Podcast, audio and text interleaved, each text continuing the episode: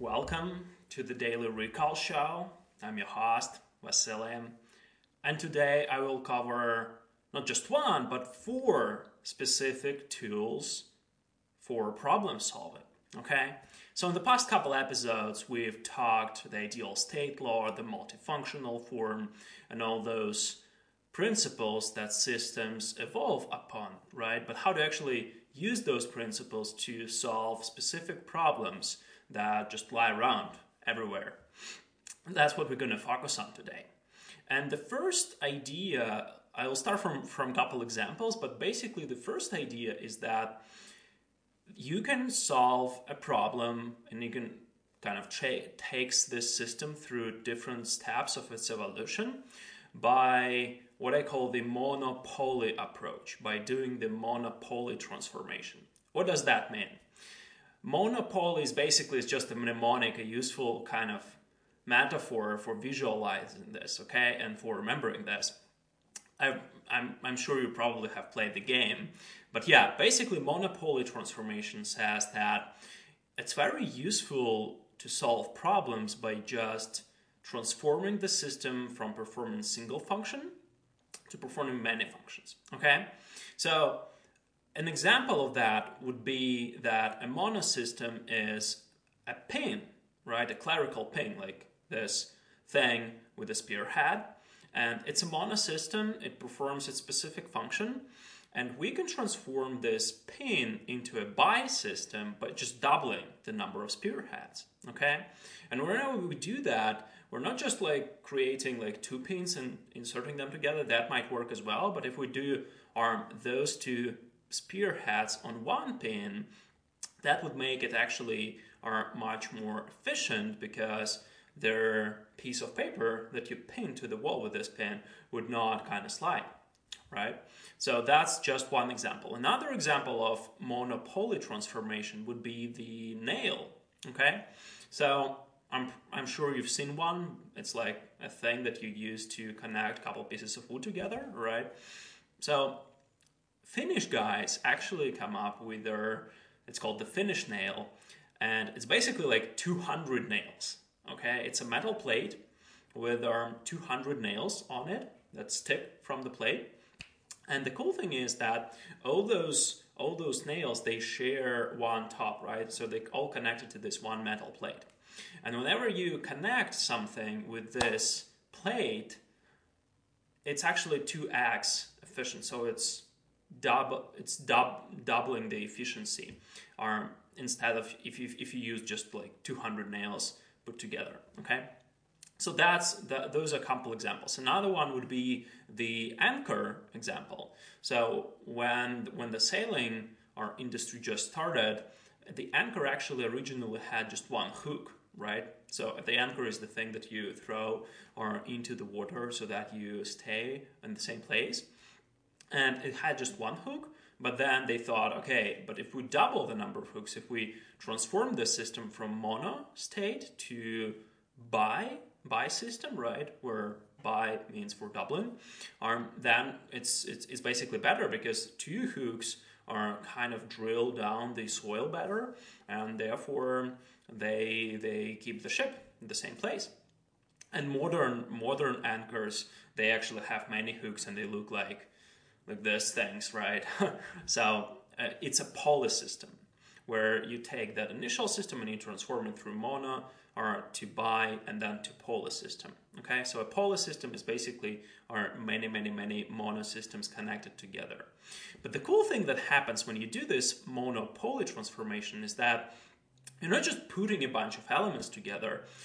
When you do this, it's actually creating, as a byproduct of it, um, what emerges is a new internal environment. And internal environment means that those things, when put together, they they they like new qualities emerge from that. Okay, and those new qualities are actually really useful because they add up new functions and new capabilities to the system. An example of that would be what is called the US glass production story. So there was a glass manufacturing in the US, and whenever you manufacture glass, especially like big pieces of glass, you need to polish the sides. And it was really hard to polish each piece of glass individually because it's very fragile. If it's like really, really thin glass, it's very fragile and you just break it, okay? But what they did is that they put a bunch of those pieces together, transformed from mono to polysystem state, okay? And they actually like connected them with some glue. So this glue combined with those many pieces of glass put together basically created a block of glass. And that block could be easily transported because the surface of it of each side of the block is much larger than the surface of individual piece of thin glass. And that's why, how they, they were able to polish it very efficiently. And then um, they came up with a glue that kind of disconnected the pieces after after some time or when put in reaction with water. And that's basically it. That's that's how they solved the problem. So if you had just one piece of glass or with the glue, that wouldn't work, right? So by connecting these pieces together and by adding some additional elements like glue, they were able to create a new internal environment. So that's just the one-on-one and how systems transform through our, through these stages from being a monosystem to a bi-system where two monosystems are combined together and then to a polysystem where many, many, many monosystems are combined together and a new internal environment emerges which adds new capabilities and new functions. Great. So now I'm going to walk you through a specific example of how how we would use this transformation and what are the four the four techniques that we can use to think through this transformation and to actually solve problems by knowing this principle. And the thing that the object that the system that we're going to use it's actually a very simple one. It's called a pencil okay? And I actually don't have one or nearby but just imagine like a single pencil or a black and, a black one right? So it's a it's a mono system. It has one function. You can draw with this thing. You can probably do other things but it's just a mono system because it performs this singular function okay? And we can transform this monosystem into a poly system using the first, the first law of transformation, which is we just combine this many, many, many individual monosystems together. Okay, so that's basically a homo, it's called a homogeneous transformation because those all are similar and therefore we just combine them together. But even this combination, transforming from a mono to a polystate, creates new functions. So that's one. And as a result of this, we've got our homogeneous polysystem. It's basically a pack of pencils. Okay?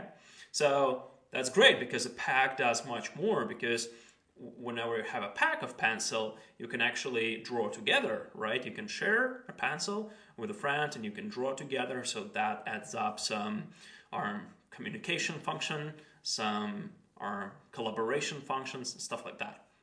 And you don't run out of it that easily. And if it breaks, it's actually good because you have another one nearby.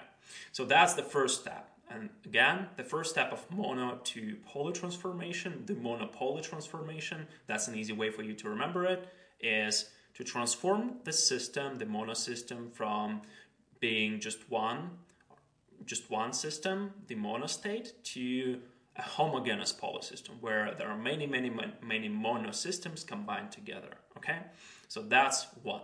The second one is called shifting parameters. So what does that mean? We take this pack of pencils and then we think, okay, and can we shift their individual parameters of this of each of this um, each of this pencil so that the whole system becomes better, right? And an easy solution you might have probably guessed it already would be to transform them from being just one color into a multicolor pack of pencil. So that's how by shifting parameters, the parameter of individual pencil here, here is color, right? So by shifting parameters, we've got a pack of multicolor pencil. So that's basically uh, the second stage, which is shifting parameters, and that's how we got from their homogeneous polysystem, just a pack of black pencil, to a pack of multicolor pencil, which is a homogeneous polysystem with shifted parameters, right? That's the first two steps. And the first two steps, they actually combine into one group, which is our monofunctional steps. So those steps they do not alter the functions of the system of the poly system because you can still just draw with this thing, right? That's it. You, you cannot do anything much, even though it's a pack and even though they're multicolored. But then the third step would be to transform this homogeneous polysystem with shifted parameters into a heterogeneous polysystem with shifted parameters. What does that mean? That means that we take this system of pack of multicolor pencil and we then think, okay, but they, they actually do some function, right? They perform some function. And the function is probably like drawing. But can we add another object to the system, to the pack, so that we augment the function? Not just the function of individual pencil, which is to draw a line or a circle or whatever, but the function of or the upper, the, the super function, which is drawing some piece of artwork, right? And if we think through the aided design perspective or through engineering perspective, an obvious solution would be to add a compass to the pack. And that's why you see these packs being sold everywhere with rulers and compasses, right? So that's um, next time you see that, you can say that this is a heterogeneous poly system with shifted parameters, and you can look smart. So that's basically it. That's what it is, right? Whenever we add a new object to this poly system, it becomes heterogeneous because it does not anymore have our objects of one type, which is a pencil. It has objects now of two types. And then you can go on forever, right? You can transform this um, as, as much as you want. But then the last step, the fourth step of system transformation would be to inverse or to invert the characteristics of a system. Okay, so if the function that we originally performed was to create a line, an inverse function would be to erase a line. So by taking this step three to step four, we would add an eraser to the pack of multicolor pencil with compass. And that's how we can perform the anti-function instead, right? So um, before the system did not allow any kind of sort of erasing, and now it allows the thesis, the object, the function, which is drawing, and it also allows the antithesis, the anti-object, which is erasing. So that's great.